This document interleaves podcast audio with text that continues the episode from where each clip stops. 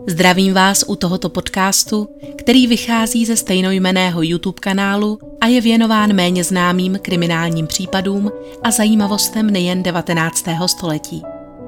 Pokud vás zajímají dobové fotografie a další materiály, určitě se podívejte i na originální kanál. Odkaz je přiložen v popisku. Pohodlně se usaďte, přeji příjemný poslech.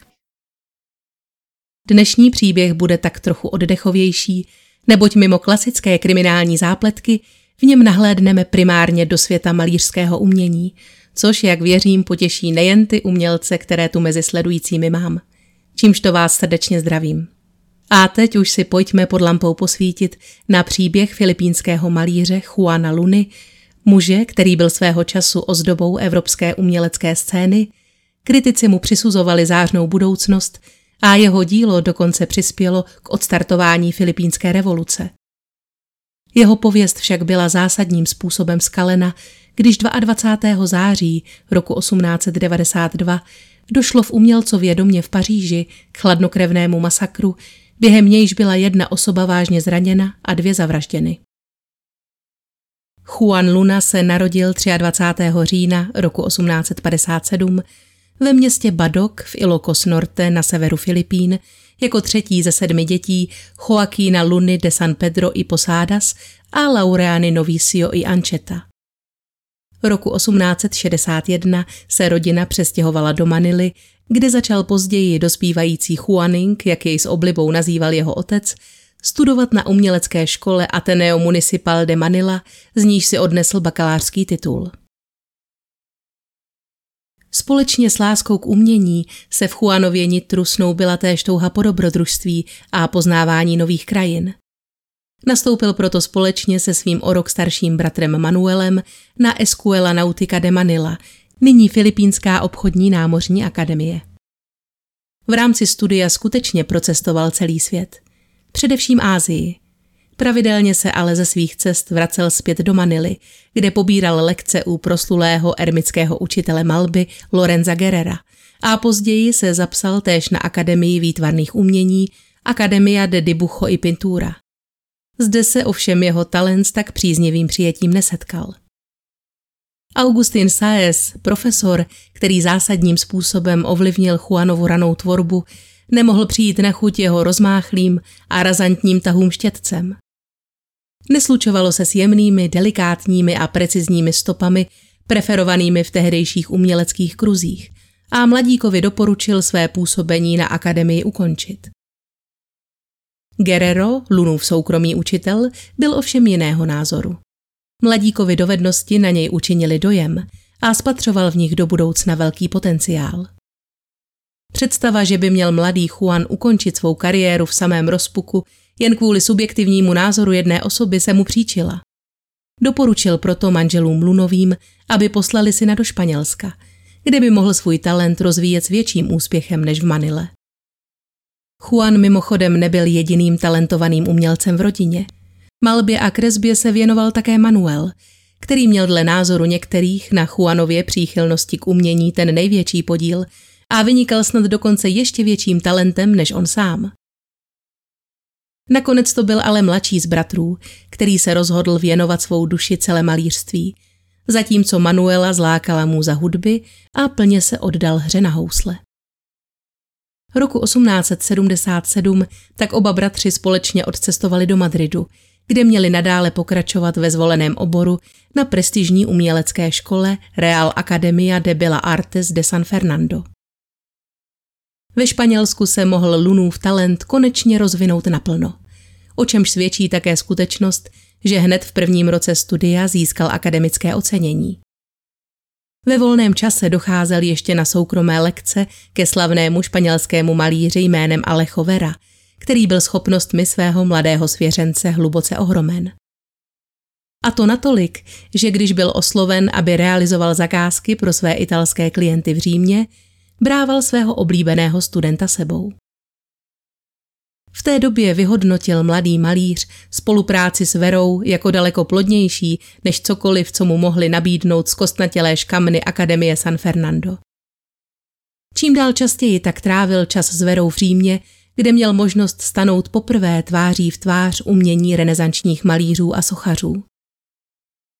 Dalo by se říci, že Řím byl pro Juana Lunu tím, co je hřiště zvídavému a nadšenému dítěti, tedy prostor skýtající nekonečné nové možnosti a formy realizace. Luna miloval velkolepost tohoto města i liberálního ducha, který podněcoval jeho tvůrčí mysl. Denně se tak na svých procházkách po městě obdivoval dílům velkých mistrů, jako byli Michelangelo či Rafael.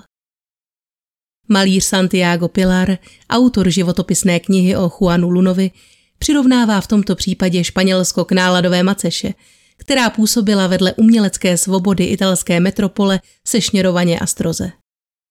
Toto prostředí bylo tak bohaté a příznivé pro sebe vyjádření, že většina lunových vítězných děl vznikla právě zde. Například Kleopatřina smrt. Plátno, které Luna maloval v utajení, s ambicemi přihlásit jej do Národní expozice výtvarného umění. Tato akce, která probíhala v letech 1856 až 1968, nejčastěji v Madridu, byla zavedena královským dekretem královny Izabely II. a jednalo se o největší oficiální výstavu španělského umění konanou formou soutěže. Dokonce ani Lunovi přátelé z uměleckých kruhů neměli tušení o tom, že se mladík hodlá madridské výstavy zúčastnit. Výsledek byl ovšem triumfální. Kleopatřina smrt předčila díla předložená známými italskými i španělskými malíři a vynesla Lunovi stříbrnou medaili, tedy jeho vůbec první mezinárodní cenu. Obraz byl tehdejšími kritiky popisován jako brilantní a velmi bohatý na odstíny a nebýt tří hlasů, odnesl by si cenu nejvyšší. Zatímco krása Říma povznášela ducha filipínského malíře, totež se nedalo říci o jeho životních podmínkách. Rozkvétající umělecká vize totiž musela denně soupeřit s tím nejúbožejším pracovním prostředím. Umělec bydlel ve Via Marguta, v maličkém bytě v ošuntilé uličce, kde nájemní drožkáři uvazovali na noc své koně. Ulicí se tak celý den vznášel nezaměnitelný zápach koňského trusu a potu a ozýval šílený hluk. Jen sám Luna by dokázal říci, jak v takovém prostředí vznikala tak fenomenální díla. Stříbrná medaile z madridské výstavy umění byla nicméně tím dlouho očekávaným průlomem, který způsobil, že se na Lunovu osobnost náhle upřela pozornost všech evropských uměleckých cechů. A vlna jeho nově nabité slávy se pochopitelně nevyhnula ani rodným Filipínám. Tamní koloniální vláda nabídla mladému umělci zakázku na vyhotovení plátna pro španělský senát výměnou za čtyřleté stipendium. Umělec nakonec v rámci tohoto závazku na místo smluveného jednoho obrazu namaloval celkem tři. Mezi nejznámější přitom patří bitva u Lepanta, kterou Luna dokončil roku 1887. Díky zajištěné měsíční penzi se navíc mohl přestat starat o to, jak zaopatřit své každodenní živobytí a naplno se ponořit do nového ambiciózního projektu. Zatímco se stále ještě vyhříval na výsluní úspěchu Kleopatřiny smrti, již si v představách vizualizoval rozvržení nové monumentální scény. Prvotní nápad vzešel z knihy Louise Charlesa Dezobryho Řím v době Augustově. V níž byla popsána situace, kdy je hlavní hrdina probuzen v hloubi noci hlasy z nedalekého amfiteátru. Když se jde za zdrojem tohoto hluku podívat, odhalí se před ním tragický výjev. Smrtelně zraněný gladiátor naříká bolestí, zatímco po jeho boku truchlí členové jeho rodiny. Juan Luna se rozhodl zachytit tuto scénu, tedy okamžik, kdy jsou mrtvá těla padlých bojovníků tažena pryč z arény na velkém plátně a vytvořit své opus magnum. Spoliarium. Epickou malbu pojmenovanou podle prostoru v římských amfiteátrech, kde byla těla padlých gladiátorů zbavována zbroje a připravována k pohřbu. Někteří umělečtí kritici jsou však přesvědčeni, že Dezobryho kniha nebyla v tomto případě jedinou lunovou inspirací, ale ve výjevu zachytil především svou vlastní bolest, kterou způsobila smrt jeho milovaného bratra Manuela. Když se roku 1883 vracel 28-letý houslista z Filipín po návštěvě u rodičů zpět do Evropy, onemocněl během plavby závažnou infekční chorobou, která jej během několika dnů připravila o život. Juan se s bratrovou smrtí směřoval jen obtížně. Stejně jako umělecký svět, který tak přišel o houslového virtuóza s potenciálem celosvětového věhlasu. Na rozdíl od Kleopatřiny smrti se malbou z Poliária Luna nikterak netajil. Do jeho skromného ateliéru na Via Marguta se tak bez ustání hrnuli návštěvníci a zapálení pozorovatelé, kteří byli ochotni strávit zde hodiny sledováním každého jeho tahu štětce. Podle Carlose Kirina, autora knihy Juan Luna, příběh velkého filipínského malíře, vytvořil umělec přes sto skic, než obraz dokončil. Již předem bylo jasné, že kolosální spoliárium přinese Lunovi zasloužené vavříny. A v Národní expozici výtvarného umění si za něj pro tento rok skutečně odnesl zlatou medaili. Na stříbrné pozici se tehdy umístil jeho kolega a přítel Felix Resurrection Hidalgo se svým plátnem Las Virgenes Cristianas Expuestas al Populacho. Nikdo nepochyboval ani o tom, že by Luna mohl získat také čestnou cenu pro vůbec nejlepší dílo. Toho roku se však porota usnesla, že čestné ocenění vyhlašovat nebude. Santiago Pilar ve své knize spekuluje, že skutečným důvodem mohla být obava z toho, aby se výhercem této ceny nestal původní obyvatel Filipín a neporazil tak přitom dva známé španělské umělce. Představa, že by obyvatel kolonizované země porazil své kolonizátory, byla nemyslitelná, a to i na poli umění. Jde ovšem o pouhou spekulaci. Filipínští intelektuálové žijící v Madridu však šli v hodnocení z poliária dál než klunovým živým tahům štětcem. Za krvavým obrazem gladiátorů spatřovali zemi toužící po uznání vlastních úspěchů mimo kolonizátorů stín. Spoliárium vnímali nejen jako výraz malířovy vize, ale právě jako vyjádření stavu Filipín pod španělskou nadvládou.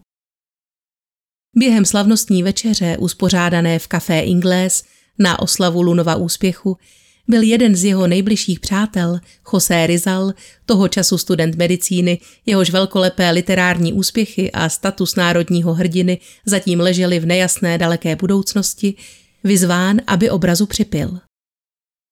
Mladík, který si díky svým působivým studijním úspěchům již získal v Madridu patřičný respekt, poznamenal, že obraz je odrazem našeho společenského, morálního a duchovního života, lidstva vystaveného zkouškám, z nichž není možno se vykoupit, rozumu v otevřeném boji s předsudky, fanatismem a nespravedlností. Tehdy také pronesl svůj památný a do dnešních dnů často zmiňovaný výrok Génius nemá zemi, Génius propuká všude. Génius je jako světlo a vzduch dědictvím všech. Zástupci tisku, kteří byli této večeři přítomni, rychle informovali o podprahovém poselství Rizalova projevu veřejnost a jeho ozvěny dolehly až k jeho rodině v Kalambě, která v reakci na něj vzkázala synovi, aby se na Filipíny raději již nevracel, neboť se nyní stal v očích Španělů rozvracečem. John Silva, hlavní konzultant Národního filipínského muzea, je přesvědčen, že to bylo právě spoliárium, obraz, který stál na počátku pozdější filipínské revoluce. Zatímco za něj Luna sklízel v Madridu nadšené ovace, jeho pobyt v Římě se pomalu chýlil ke konci a on se začal připravovat na přesun do Paříže, kde měl jeho přísný italský klasicismus ustoupit měkčímu francouzskému stylu. Jako raná předzvěst jeho francouzských děl se jeví La Española, obraz dokončený v témže roce jako spoliárium, avšak kompozičně zcela odlišný. Místo monumentálního výjevu se společensko-politickým podtextem jde o intimní portrét mladé španělky sedící zamyšleně na balkóně. Divák tak netuší, zda sleduje chodce na ulici pod sebou, čeká na milence nebo zkrátka jen rozjímá o životě. La Española je svým zamyšleným výrazem, mírně odvrácenýma očima a sklonem těla typická pro Lunovi portréty neznámých žen, které tak často zachycoval na svých obrazech. Ženy na ulici, v divadlech, na trzích a v dalších scénách každodenního života, s nimiž se setkal, ale osobně je neznal.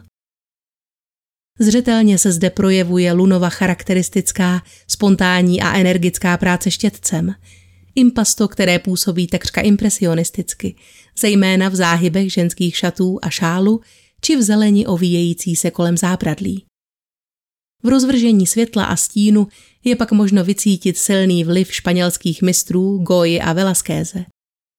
S ohledem na podlouhlý úzký formát plátna měla být La Española typem salónního obrazu tolik populárního v 19. století, který se hodil k zavěšení v salonu kteréhokoliv evropského domu společně s ostatními obrazy z majitelovy sbírky. Zájem o Lunova díla byl tak velký, že na poput jistého ruského mecenáše vytvořil kopii svého spoliária, jehož originál byl dosud součástí madridské expozice. Odtud byl originální obraz vyzvednut a odeslán společně s dalšími díly do Paříže, což vysvětluje, jak se La Española stala součástí francouzské sbírky. Roku 1885 si Luna pronajal v Paříži ateliér na bulváru Arago číslo 65. Brzy ale prostor přestal dostačovat jeho potřebám. Do města světel se nechávali stále častěji zlákat i další filipínští emigranti a útočiště nacházeli právě v Lunově ateliéru. Jeho nové prostory na bulvár Perrier číslo 175 se tak brzy staly kulturním a společenským centrem většiny Filipínců žijících v Paříži. Následující rok 86 byl pro Juana Lunu bohatý na přelomové události v profesním i osobním životě. Provinční výbor v Barceloně nabídl umělci za jeho spoliárium rovných 20 tisíc pesos, za něž byl obraz nakonec také skutečně prodán. A téhož roku také Juan potkal svou osudovou životní lásku. S 21-letou Mariou de la Paz Pardo de Tavera i Goricho jej seznámil José Rizal a její bratři, Trinidad a Felix, kteří mezi jinými filipínskými přáteli často navštěvovali Lunův ateliér. Maria, které ovšem nikdo neřekl jinak než Pas, pocházela z bohaté filipínské rodiny, jí školovala v žilách španělská šlechtická krev. Dle tvrzení některých historiků uprchla rodina Pardo de Tavera do Evropy právě z důvodu, aby unikla pro následování ze strany protireformních Španělů. Když zemřel roku 1864 otec Felix, jeho žena, doňa Juliana Goricho de Pardo de Tavera, se i s dcerou a dvěma syny trvale usídlila v Paříži, kde malá pas také vyrůstala. Kosmopolitní prostředí z ní učinilo kultivovanou, bilingvní mladou dámu s vytříbeným vkusem. Rizal ji popisoval jako velmi sympatickou a také ryze filipínskou ženu, která se obléká se značnou elegancí. Vztah Juana a Pas měl velmi rychlý spát. Brzy se začalo hovořit o svatbě, ne všichni však byli s představou tohoto svazku spokojeni. Ženich se nezamlouval především pazině matce, jíž připadal Juan Luna příliš hrubý a prudký. Teprve až syn Trinidad ji přesvědčil, že Luna není takový vulgární domorodec, jak se matka milně domnívá. 8. prosince roku 1886 byl tedy pár oddán a krátce poté se vypravil na svatební cestu po Evropě. Návrat do honosné pařížské vily, již si manželé pronajali, byl sladký a první léta blažená.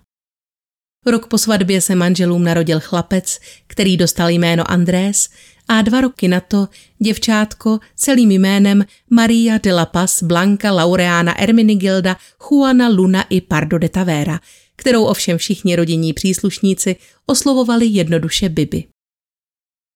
Juan miloval svého syna. Obě dvě děti ostatně rád stvárňoval na svých obrazech. Avšak malá dcerka byla bezesporu jeho největší radostí. O to krutější to pro něj byla rána, když Bibi ve třech letech zemřela. Juan se s touto ztrátou jen obtížně vyrovnával a z dceřiny smrti začal ponenáhlu obvinovat svou ženu. Podezříval je, že o děvčátko dostatečně nepečovala, byla vůči jeho potřebám lhostejná a nepřímo tak přispěla k jeho smrti. Počáteční občasné neschody byly čím dál častější a propast mezi manželi se s ubíhajícími měsíci stále více prohlubovala. K harmonickému soužití příliš nepřispěly ani finanční potíže. Juan sice již patřil k těm nejprestižnějším pařížským umělcům, jeho výdělky však byly nepředvídatelné a nestálé a pro rodinu bylo stále obtížnější výjít penězi. Manželé se tedy rozhodli pro úspornější řešení, tedy přestěhovat se do skromnějšího domu na Rue Pergolese číslo 48, zvaného též Villa Dipon, kam s nimi přesídlila též pazina matka Juliana, která se od té chvíle ujala vedení domácnosti a rovným dílem se podílela na úhradě nájmu i rodinných nákladů. Ty zahrnovaly rovněž výdaje na vzdělání Juanova mladšího bratra Antonia, studenta farmacie na Pařížské univerzitě, který po určitou dobu v domě též pobýval. Napětí mezi manželi však díky tomuto společnému soužití nezesláblo. Polevovalo pouze v obdobích, kdy byl Luna nucen zdržovat se v rámci svých pracovních povinností mimo domov. V říjnu roku 1889 ku příkladu vystavoval v Moratele na jeho východě Španělska, kde vytvořil pro významného místního rodáka Juana Tamaya portrét jeho dcery. Městské radě pro změnu daroval portrét záhadné dámy v černém, jejímž modelem měla být španělská královna a regentka Marie Kristýna Habsbursko-Lotrinská. Když nebyl umělec právě na cestách, trávil většinu času ve svém ateliéru na Boulevard Perrier, kde se v té době již začaly pozvolna formovat základy nového aktivistického společenství filipínských umělců, jehož základy byly postaveny právě na oné slavnostní večeři ku příležitosti úspěchu Lunova Spoliária. Zprvu matné obrysy brzy získaly konkrétní tvar a jeden ze zakládajících členů tohoto hnutí, José Rizal, mu brzy dal také jméno. Los Indios Bravos. Tento název mu připadl na mysl během světové výstavy v Paříži, kdy publikum začalo v průběhu vystoupení amerických indiánů pokřikovat na účinkující heslo Indios Bravos, neboli stateční indiáni. Výraz Indios jako hanlivé označení původních obyvatel Filipín používali s oblibou též Španělé. A Rizal se rozhodl obrátit význam tohoto slova a namísto pocitu studu a urážky, který měl v člověku vyvolávat, jej hrdě nosit jako vyznamenání. Jeho idea byla honosit se označením Indio jako známkou rasové hrdosti Filipínců, která ve výsledku přiměje Španěli přehodnotit jeho význam.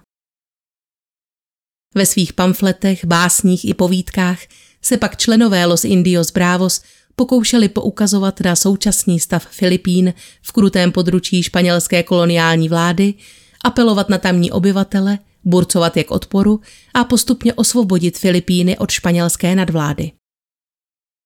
Jejich cílem bylo rovněž zajistit, aby se občanům Filipín roztroušeným po Evropě dostalo patřičného přijetí a vzdělání. Ani tato skupina ovšem nebyla zcela jednotná a v jejím jádru občas docházelo k názorovým rozkolům umocněným pověstným temperamentem bratrů Lunových. Jednou došlo ku příkladu k tak vyhrocenému konfliktu mezi José Rizalem a Antoniem Lunou, že ten se ještě tři dny po této hádce pokoušel spisovatele zuřivě atakovat a vyprovokovat jej k souboji. Společné přátelé tehdy sužovali obavy, že pokud by se jim nepodařilo Lunu včas uklidnit, byl by snad Rizala dozajista zabil, protože se choval jako zcela smyslů zbavený. Horkokrevnost a cholerickou povahu, typickou pro všechny mužské příslušníky rodiny Lunových, zkrátka nebylo možno zapřít. Juanova tchýně, Doňa Juliana, se nejednou vyjádřila na adresu svého zetě a jeho bratrů, že mají povahu šílenců a jsou to žlučovití a pomstychtiví surovci. Jeden filipínský umělecký kritik popsal dílo Juana Luny těmito slovy. Živelnost a realismus charakterizují jeho umění. Jediným tahem štětce obsáhne ohňostroj emocí, který diváka naplní dramatičností a tragičností svého námětu. Luna je vážnější, hlubší ve svých emocích než Idalgo. A tyto hluboké emoce, stejně jako náhlé vášnivé vzněty, byly typické nejen pro Lunovo umění, ale projevovaly se rovněž v jeho osobním životě. Manželovu výbušnou povahu ostatně důvěrně znala také jeho žena Pas, která se sama opakovaně stala terčem jeho fyzických útoků. Juan nejenže vinil svou ženu z dceřiny smrti, byl také extrémně majetnický a žárlivý a čas strávený v jeho společnosti čím dál častěji připomínal našlapování mezi tisíci sklenicemi z toho nejkřehčího skla. Stačil jeden neopatrný pohyb, který okamžitě spustil vsteklou tyrádu či žárlivý výstup, okořeněný kletbami a políčky. Rodina se zpočátku snažila toto násilí bagatelizovat a přimět pas, aby udržela manželství s horkokrevným Juanem za každou cenu. Matka i bratři Trinidad a Felix dělali vše možné i nemožné proto, aby ohladili stále ostřejší hrany manželských sporů a přiměli mladé k usmíření. Brzy však bylo zřejmé, že Lunovi došli do bodu, odkud již není návratu.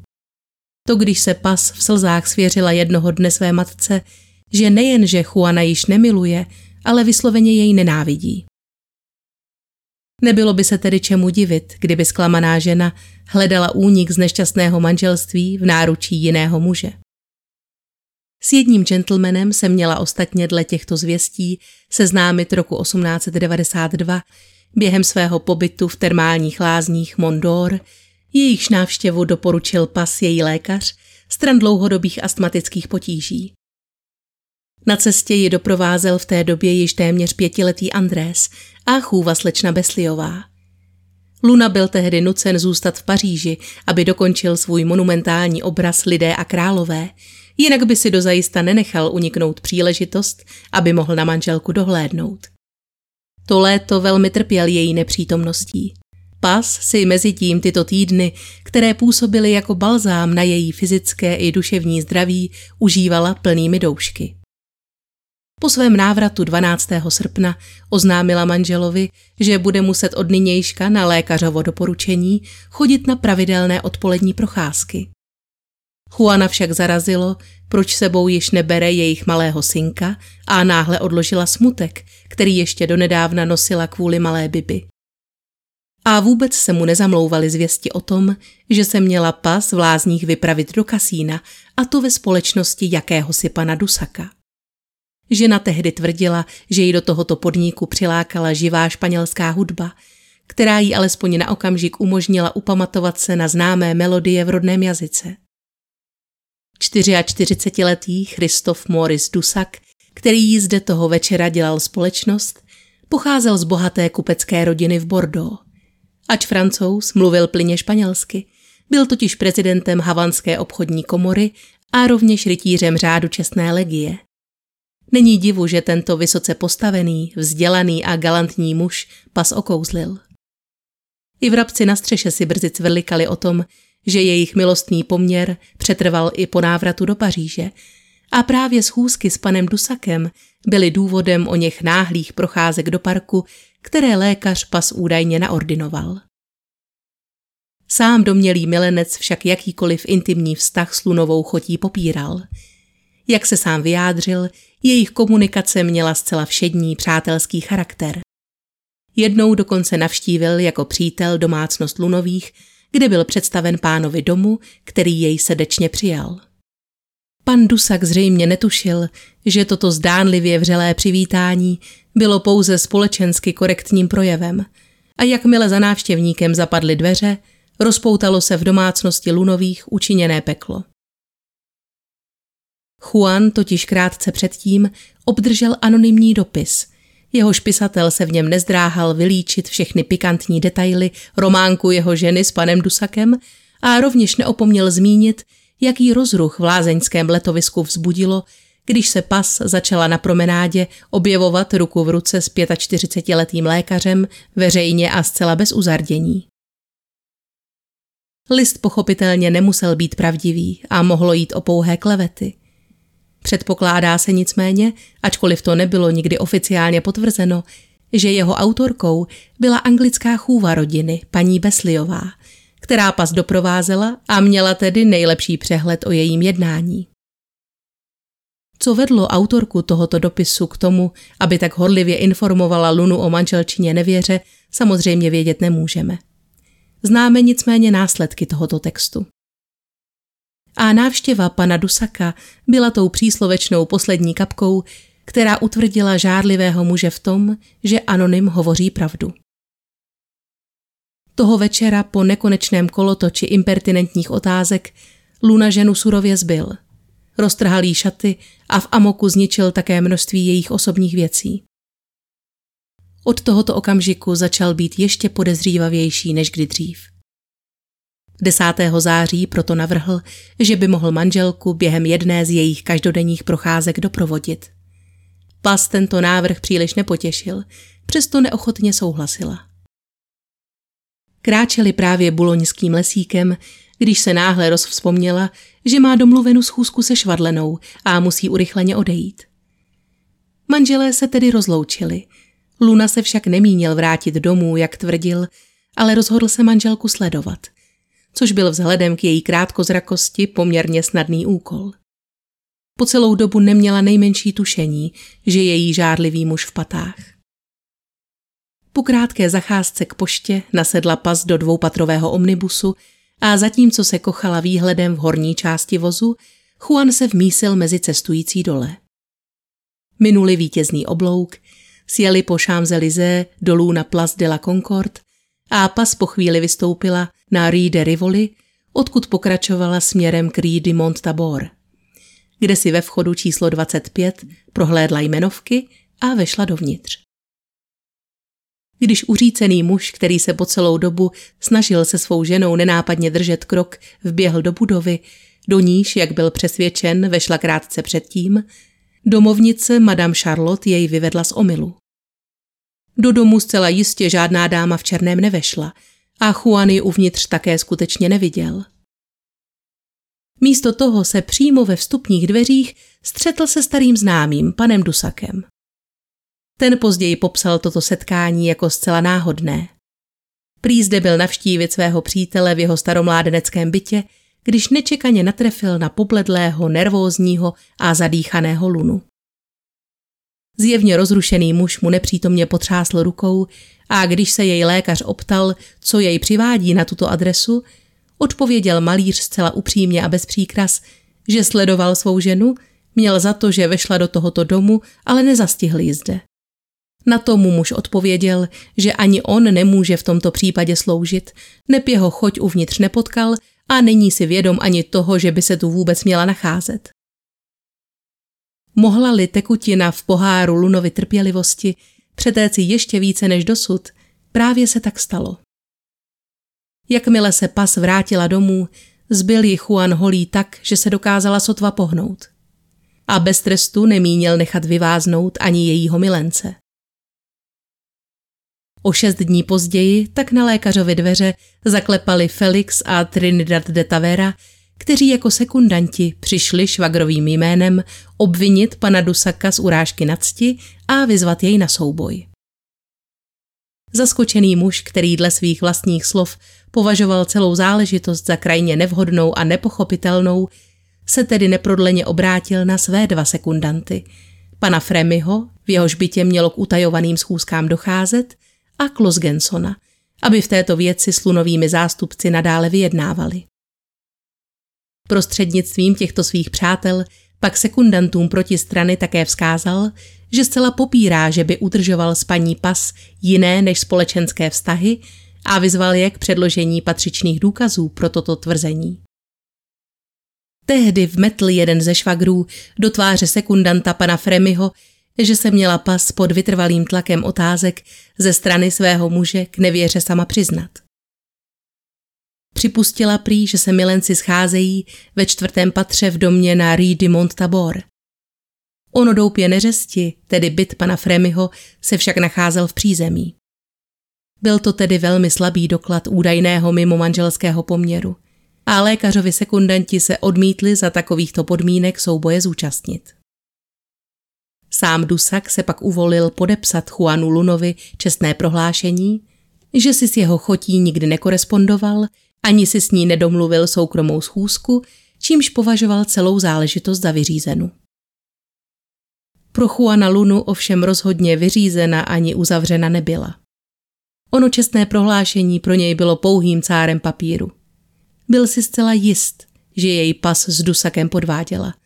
A jeho odhodlání dostat z ní toto přiznání bylo stejně silné jako jeho tvůrčí zápal. 19. září se proto vypravil do města, kde si obstaral revolver, ještě téže noci pak manželku hrubě vzbudil, přiložil jí hlaveň ke spánku a do ruky jí vložil papír a pero, aby napsala a vlastním podpisem stvrdila, že se dopustila tělesného styku s jiným mužem.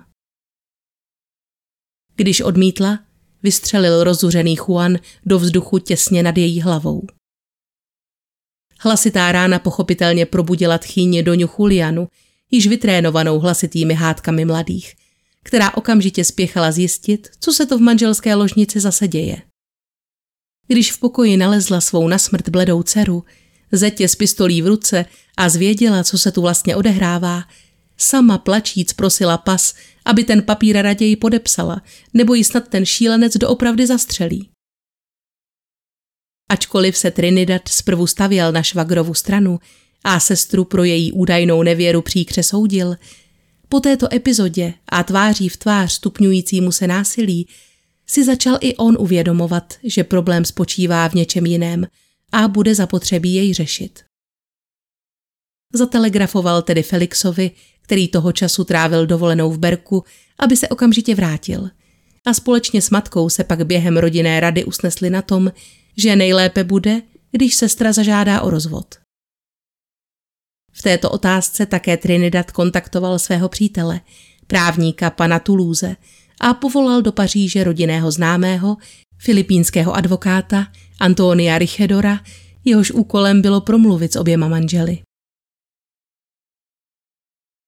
Byl čtvrtek, 22. září, 9 hodin ráno, bratři právě seděli v jedné z kaváren nedaleko domu Lunových a probírali veškeré možnosti. Když se do podniku vřítila služebná manželů a s hrůzou v očích vychrlila na oba muže, že pán vyhrožuje paní nabitou zbraní.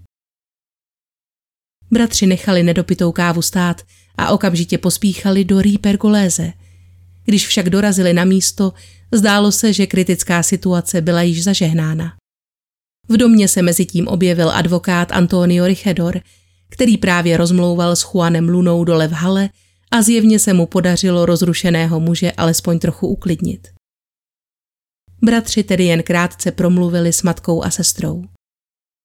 Felix si stále ještě nebyl jist, jaké stanovisko má zaujmout ve věci údajného sestřina poměru. Rozčílilo jej, že svým proviněním pošpinila dobré rodinné jméno a odmítl ji dokonce na přivítanou obejmout, dokud mu neřekne celou pravdu. Nechuť a hrubý nesouhlas se švagrovým jednáním ale nakonec převážili – a Felix se spokojil s pazeným vysvětlením, že je pan Dusak pouze jejím dobrým přítelem. Na to bratři doporučili oběma ženám, aby se raději zamkli v ložnici, než Juan zcela vychladne. A zatímco ten byl i nadále zabrán do rozhovoru s advokátem, vrátili se zpět ke svým opuštěným šálkům a přerušené konverzaci. Neuplynulo však ani půl hodiny, když se služebná s očima na vrch hlavy objevila ve dveřích kavárny zas. Z oken ve druhém patře se prý ozývá strašlivý ženský křik a ona neví, co si počít. Když muži doběhli k budově, spatřili v okně matku, která volá o pomoc. Jakmile zahlédla své dva syny dole na chodníku, zakřičela však, ať pro všechno na světě nechodí nahoru, protože Juan má revolver a hrozí, že začne střílet. Krátce na to se opatroníž v okně vedoucím do salonu objevil sám Luna, který svými slovy vážnost situace potvrdil. Zabiju prvního, kdo vstoupí dovnitř. A nežertuji, vzkřikl. Bratři ale nedbali tohoto varování a vtrhli do domu. Felix pospíchal jako první. Jakmile se však dostal do švagrovy blízkosti a učinil neobratný pokus uklidnit jej několika smířlivými slovy, ten mu v odpověď bez váhání vpálil kulku do hrudi.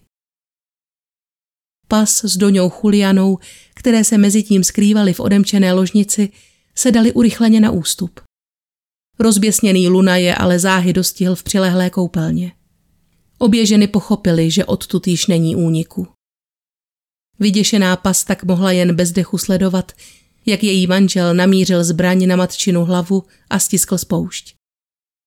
Jakmile se bezvládné tělo sesulo k zemi, vykročil Juan směrem k ní. Žena se rozeběhla k oknu, odhodlaná raději riskovat, že si zláme nohy či vás, ale manžel byl několika kroky u ní. Chytil je za paži a střelil do hlavy.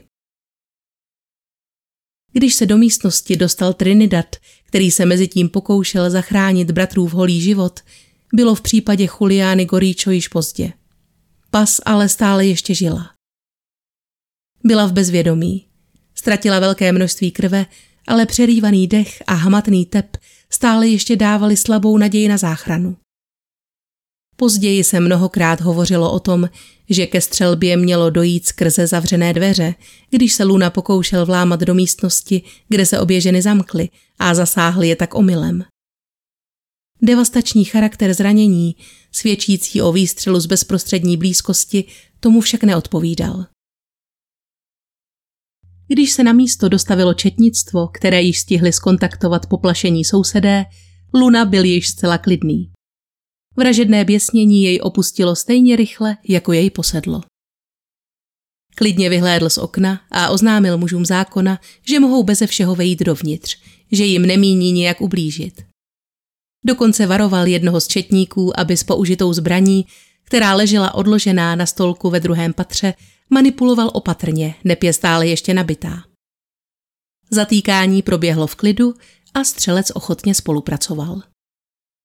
Jeho žena mezi tím bojovala o svůj život v nemocnici, kde se také naplno vyjevily nedávné rány i starší jizvy, které zanechalo na jejím těle manželovo bytí. Jak uvedl deník New York Herald v článku z 25. září, pas Pardo de Tavera se zatím stále ještě neprobrala z komatu. Její bratr Felix však vykazuje veškeré známky zlepšení, které svádějí k domněnce, že v jeho případě je nebezpečí již zažehnáno. Vědomí ovšem postřelená žena již nenabila a 6. října ve čtvrt na sedm skonala, aniž by se mohla naposledy rozloučit se svým malým Andrésem. Pětiletý hoch tak přišel v jediném okamžiku o celou svou nejbližší rodinu. Zatímco o něj pečovala chůva a strýc Antonio, bylo mu alespoň dopřáno privilegium občasně navštěvovat otce v pařížské věznici Maza. Ten nejen, že byl umístěn do jedné z největších a nejsvětlejších cel, ale měl také zajištěn neomezený přístup ke svým plátnům a barvám. Zásluhu na těchto výsadách, které nebyly běžným smrtelníkům zdaleka dostupné, měla rodina Lunových, která se snažila synovi dopřát ve vězení pokud možno co nejpohodlnější pobyt a především dosáhnout jeho urychleného propuštění. Rodinný advokát si byl jist, že soud přihlédne k Lunovu temperamentu danému vrozenými dispozicemi a uzná manželčino provinění, které nakonec dohnalo podváděného muže až k nepříčetnosti. Otázka paziny nevěry byla skutečně od okamžiku, kdy do Vily Dipont dorazil onen anonymní dopis, předmětem mnoha diskuzí. Jak již bylo řečeno, Dusak veškeré spekulace kategoricky popřel a o ženině bezúhonosti je přesvědčen rovněž historik Embet Ocampo, který věnoval případu Juana Luny několik článků. Žurnalista Martin Arnaldo mu však ve svém textu oponuje tím, že množství informací, které Ocampo během svého bádání použil, bylo dezinterpretováno nesprávným francouzsko-španělským překladem a historik vůbec nezohlednil výroky uveřejněné ve francouzském tisku, které mají potvrzovat, že rodina Pardo de Tavera i pazini známí si byli toho, že svého muže podváděla, velmi dobře vědomi. Bratr Trinidad dokonce opakovaně apeloval na sestru, aby učinila pokání, neboť vrhá svým jednáním na celou rodinu nepříznivé světlo. Byla ale nevěra činem, jímž by se dala ospravedlnit dvojnásobná vražda? Na Filipínách je ku příkladu stále v platnosti článek 247 revidovaného trestního zákoníku, podle nějž osoba, která přistihne svého manžela, manželku či dceru při pohlavním styku s jiným člověkem, usmrtí jednoho z nich, oba, či jim způsobí vážná tělesná zranění, potrestána pouze trestem destiero, tedy vykázáním.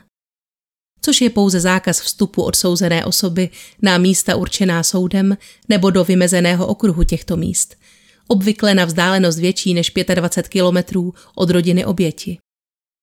Destiero nenahrazuje odnětí svobody a jeho cílem není chránit pozůstalé, nýbrž slouží k ochraně vraha před odvetou rodinných příslušníků zavražděných. Pokud dojde v takových případech k méně závažným zraněním, je potom útočník zproštěn trestu docela. Článek 247 tedy ve skutečnosti nedefinuje trestný čin. Předpokládá pouze, že manžel či rodič jednal v takzvaném oprávněném návalu vášně. Záměrně hovořím v mužském rodě, protože ačkoliv se první dva odstavce tohoto článku vztahují na oba manžele, záznamy dokazují, že oběťmi jsou v drtivé většině ženy. Třetí odstavec článku 247 se navíc týká pouze dcer, nikoli v synů, dle předpokladu, že žena by měla být na rozdíl od muže povinována jednat v souladu s morálními normami, je svěřenkyní či majetkem svých rodičů a jako taková může být, dopustí se odchylky od této normy, napadena či zavražděna vlastním otcem, bez toho aniž by ten byl za tento čin jakkoliv potrestán. Ačkoliv je tedy dle filipínského trestního práva považováno vzplanutí vášně za polehčující okolnost, která může ovlivnit výši trestu, což znamená jej za určitých okolností a do jisté míry snížit, článek 247 funguje jako absolutní argument, který dokáže pachatele vraždy či těžkého ublížení na zdraví zcela sprostit hrozícího trestu. Navzdory tomu, že se řada společenských iniciativ zasazuje již roky o jeho zrušení, dnes, tedy v době vydání tohoto videa, je bohužel stále v platnosti. A podobně nahlížel na případ Juana Luny také francouzský soud, který jej bez ohledu na psychologický posudek s přihlédnutím k afektu vyprovokovanému manželčinou nevěrou osvobodil.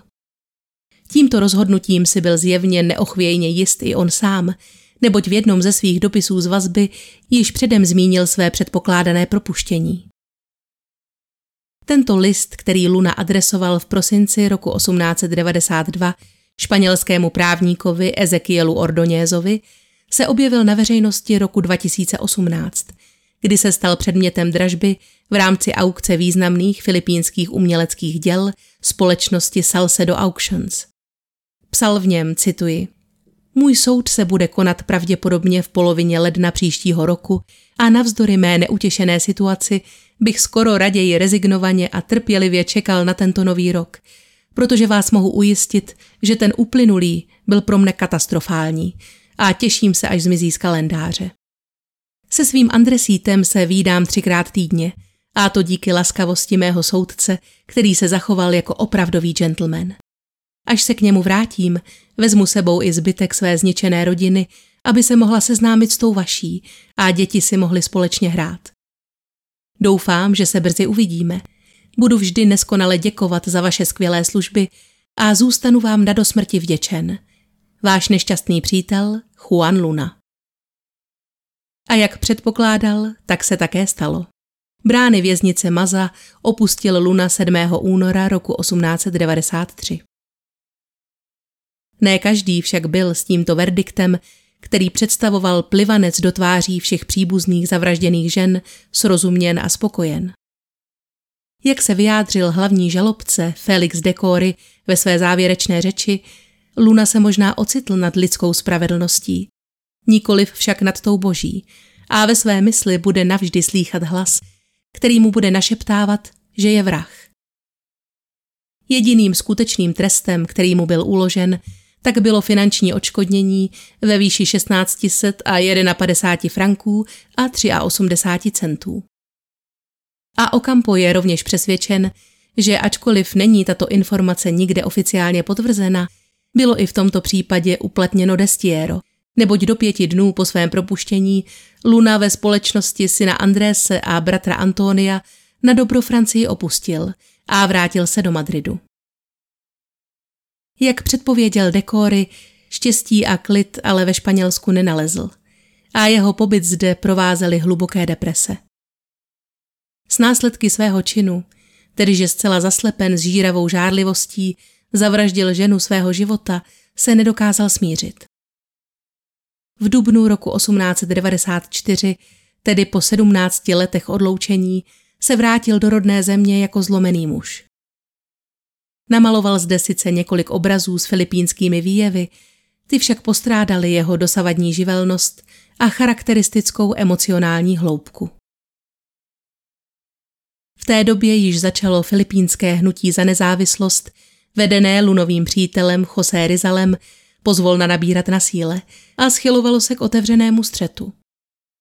Ačkoliv se Juan Luna, na rozdíl od svého bratra Antonia, který se stal aktivním členem tajného hnutí Katiputan, zapojoval do odbojových aktivit pouze okrajově, v září roku 1896 byl společně s ním zatčen španělskými úřady pro spojení s touto povstaleckou armádou a podezření z pobuřování. I tentokrát mu přálo štěstí a v květnu během oslav narozenin krále Alfonze XIII. byl společně s ostatními politickými vězni omilostněn. Po svém propuštění pobýval nějaký čas i se synem v Madridu, aby se roku 1898 znovu vrátil do Manily, kde byl výkonnou radou filipínské revoluční vlády jmenován členem pařížské delegace usilující o diplomatické uznání Filipínské republiky. Pohnutá minulost, spojená s dvojnásobnou vraždou manželky a tchýně, byla zdárně zapomenuta. Smrt ale zůstávala i nadále jeho věrným společníkem. Nedlouho poté, co se Luna vrátil z Washingtonu z jedné ze svých diplomatických cest, zastihla jej zpráva o smrti dalšího bratra. Antonio byl napaden na náměstí před kostelem v Cabanatuanu několika příslušníky praporu Kuvit. Po této události neměl již 42-letý Luna na Filipínách stání a v prosinci roku 1899 odcestoval do Hongkongu, kde ač dosud zcela zdráv, se mu po sedmi dnech pobytu zastavilo srdce. Navzdory tomu, že byla jako oficiální příčina smrti stanoven srdeční infarkt, mnozí lidé byli přesvědčeni, že malíř byl otráven a stal se obětí týchž osob, které se krátce předtím postarali rovněž o odstranění jeho bratra. Jiní zase spekulovali, že mohlo jít o akt pomsty ze strany rodiny Pardo de Tavera, tedy bratrů Felixe a Trinidada, kteří švagrovi jeho násilný čin nikdy neodpustili. Manifestem jejich nenávisti bylo zničení a spálení všech lunových obrazů, které se nacházely v domě, a trvalé vymazání jeho tváře ze všech rodinných fotografií. Syn Andrés, jehož se matčina smrt a otcův zločin pochopitelně dotýkali ze všech nejcitelněji, se v dospělosti dokázal od stínů minulosti oprostit a naplno využít zděděný umělecký talent. Proslavil se v Manile jako architekt, jehož stavby z 30. let 20. století dodnes krášlí eskoltu, tedy nejelegantnější manilskou poválečnou třídu. Patří mezi ně nová podoba původní budovy zvané Regina, protější Pérez Samanilo, tedy budova ve stylu Art Deco, či stavba známá jako křišťálová pasáž. Roku 1920 se Andrés ujal otcových ostatků, které byly exhumovány a transportovány z hongkongského koloniálního hřbitova na Filipíny. Svou pouť zakončili v kostele San Augustin v Manile, v jehož kryptě jsou uloženy dodnes. Juan Luna byl mužem životních kontrastů. Vedle utrpení a bolesti, které způsobil svým blízkým, za sebou zanechal nesmazatelnou stopu uměleckého génia a řadu nesmrtelných děl, která dodnes vzbuzují emoce, těší lidské oko a povznáší ducha.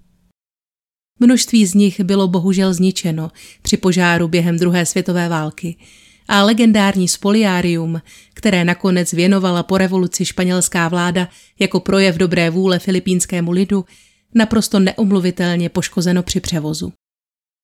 Předtím, než obraz trvale přešel do péče Filipínského národního muzea, cestoval v rámci putovní expozice po jednotlivých provinciích a správce sbírek nenapadlo nic lepšího, než usnadnit jeho převoz rozřezáním plátna na čtyři kusy. Ačkoliv byl obraz později restaurován, tyto řezy jsou bohužel stále patrné. Není to ale jen toto lunovo dílo, které do dnešních dnů poutá pozornost veřejnosti. Je jím také portrét zasněné ženy, nazvaný Minovia, tedy v překladu má přítelkyně, který je, jak mnozí tvrdí, prokletý. Na plátně je vyobrazena žena opřená na posteli, která v dlaních svírá růženec a na nočním stolku vedle ní leží modlitební knížka.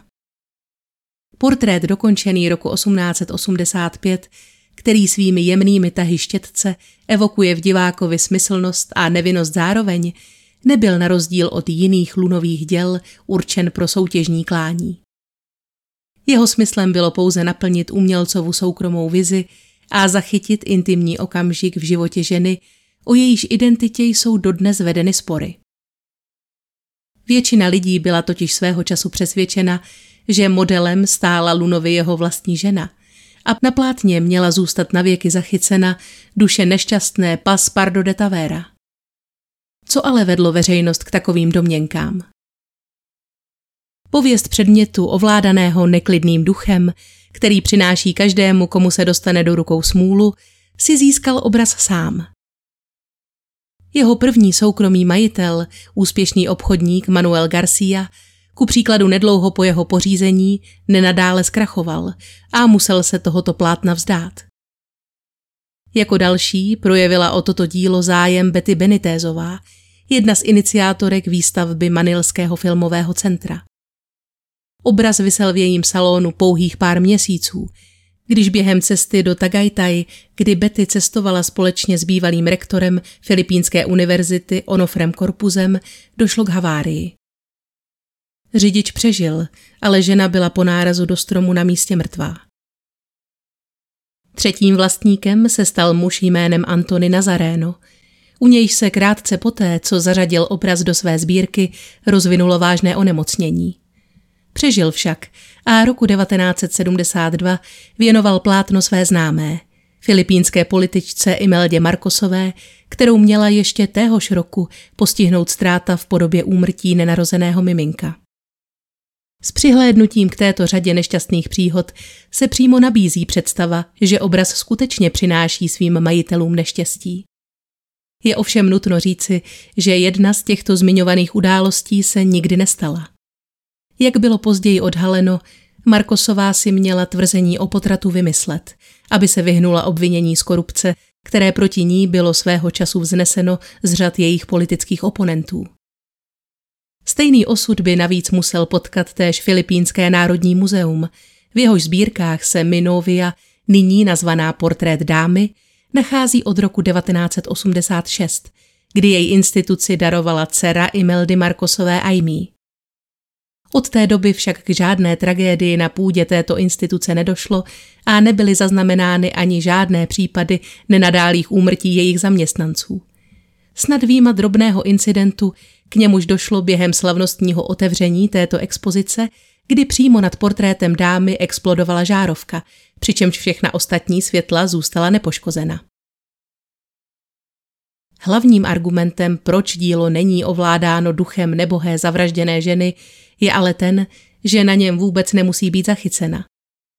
Pas se svou olivovou pletí a poněkud maskulinějšími rysy se ženě na obraze evidentně příliš nepodobá, přestože někteří historici navrhovali, že by mohlo jít o její umělecky idealizovanou verzi.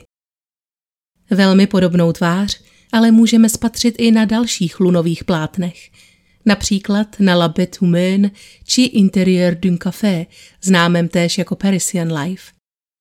Vodítko k odhalení totožnosti této tajemné můzy možná poskytuje sám malíř v jednom ze svých zápisníků, kde popisuje dámu svrchovaně distingovaného vzhledu, na růžově bílé pleti a krásných tělesných křivek a proporcí, tedy svou oblíbenou modelku, francouzskou vévodkyni Mademoiselle Angelu Duche. Protože se nedochovala žádná její fotografie, můžeme pouze hádat, zda právě ona nebyla onou ženou, jejíž tvář na nás zhlíží z lunových obrazů. Pokud tedy toto dílo obestírá nějaké prokletí, jeho původcem s největší pravděpodobností není duch Pas Pardo de Tavera, jejíž smrt a následné omilostnění jejího vraha se bude navždy řadit mezi závažné justiční omily historie. Děkuji vám, že jste se mnou vydrželi až do konce a pokud patříte k mým hrdinům, již teď se můžete těšit na bonusový díl za měsíc červen, který pro vás právě chystám. Čímž bych chtěla znovu moc poděkovat vám všem, kteří jste se rozhodli dlouhodobě podporovat moji práci na Hero Hero. Vážím si toho nesmírně, protože jsou to právě vaše příspěvky, které mi umožňují věnovat tvorbě veškerý čas a energii. Děkuji vám za to. Přeji vám krásné letní dny strávené v klidu a ve zdraví a budu se na vás moc těšit příště.